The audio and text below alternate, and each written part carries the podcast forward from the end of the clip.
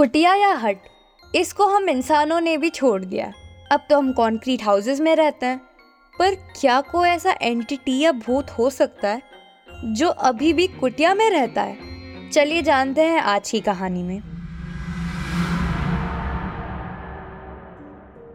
गाँव में रहने वाली मृदा शाम के वक्त अपने बेटे का वेट कर रही थी। बहुत टाइम हो गया था तो वो बाहर निकली अपनी पड़ोसन के घर जाने। क्योंकि उसको लगा कि उसका बेटा शायद पड़ोस वाले के बच्चे के साथ खेल रहा होगा।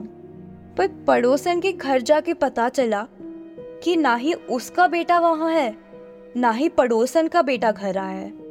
मृदा एक छोटे से गाँव में रहती थी, जिसमें लोग ज़्यादा पढ़े लिखे तो नहीं थे, पर खेती बाड़ी कर उनका घर चल जाता था।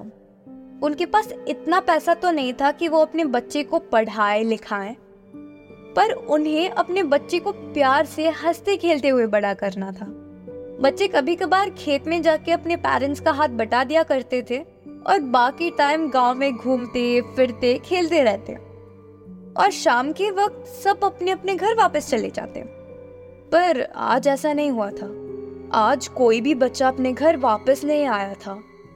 सब घर वाले अपने बच्चों को ढूंढ रहे थे पर किसी का कुछ अता पता नहीं था। एक गाँव के आदमी ने बोला कि पास के गाँव से भी कुछ बच्चे गायब हुए हैं और उन गाँव वालों का कहना है कि उन बच्चों को भूत ले गया है। अपेरेंटली गाँव के पास वाले जंगल में एक भूतनी रहती है, जो वेश भी बदल सकती है। वो इंसानों को निगल जाती है। पड़ोस के गाँव वाले बता रहे थे कि उसने शायद अपने बच्चे को इंसान के रूप में भेजा है। ताकि वो गाँव के बच्चों के साथ मिले, जुले, दोस्ती करे। और फिर उन्हें खेल खेल में अपनी माँ की कुटिया, यानी हट के पास ले जाए। ये सुन के सब परेशान होने लगे। बहुत सारे लोग रोने भी लगे। आखिर उनके बच्चों का सवाल जो था, शायद वो अपने बच्चों से फिर कभी ना मिल पाएँगे। क्या सच में उनके बच्चों को भूत ले गया था? उन्होंने जाके पास वाले गाँव के मुखिया से बात की तो पता चला कि ये बात सच थी। उनके गाँव से कल ही बच्चे गायब हुए थे और उन्होंने आज बड़ी मुश्किल से एक बाबा को बुलवाया था। बाबा जैसे ही आएँगे, सब गाँव वाले मिलके अपने बच्चों को वापस लेने जाएँगे उस भूतनी के पास। क्योंकि बहुत ढूँढने के बाद भी उस भूतनी का ठिकाना नहीं मिल रहा था। बस कहानियों से इतना पता था कि वो हट में रहती है और इंसान खाती है। इतनी ही बात हुई थी कि बाबा वहाँ पहुँच गए और सब निकल रहे थे भूतनी की कुटिया की ओर कि बाबा ने बोला, आगे प्रॉब्लम्स और ट्रैप्स हो सकते हैं, इसलिए किसी का भी बाबा के साथ जाना ठीक नहीं होगा. उस भूतनी को खबर लग गई कि बाबा उसकी कुटिया के पास आने वाले हैं। उसने एक मैजिकल प्लांट का लीफ तोड़ के ज़मीन पर गिराया और उसे बाढ़ आ गई। कोई भी इंसान उस बाढ़ में डूब के मर जाता।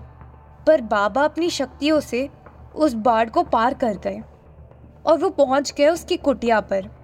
उसकी कुटिया के वॉल्स में एक बैम्बू का बो यानी बाँस का धनुष होता है, जो उसकी स्पाइन को रिप्रेजेंट करता है।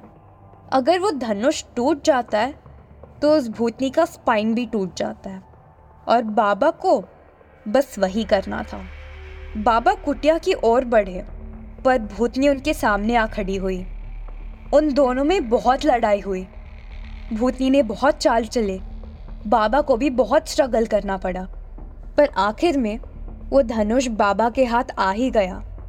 बाबा ने जैसे ही उस धनुष को तोड़ा, वैसे ही उस भूतनी का स्पाइन चकना चूर हो गया और उस कुटिया में ट्रैप्ड सारे बच्चे रिलीज़ हो गए। बाबा सारे बच्चों के साथ वापस गाँव पहुँचे। पर सैडली सारे गायब हुए बच्चे ज़िंदा नहीं थे। कुछ बच्चों को उस भूतनी ने खा लिया था, पर थैंकफुली बाबा की वजह से बहुत सारे बच्चे अपने घर वापस जा सके। खैर, ये तो थी आज की कहानी। लाइक शेयर और कमेंट करके बताएँ कि आपको ये एपिसोड कैसा लगा। और अगर आपके साथ भी ऐसा कुछ कभी हुआ है तो आप नीचे कमेंट या हमें ईमेल कर सकते हैं।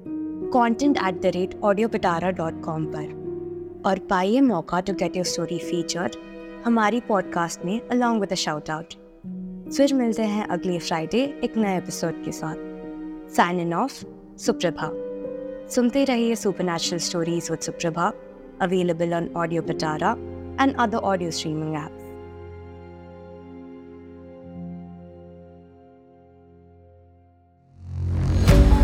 Audio Pitara सुनना ज़रूरी है।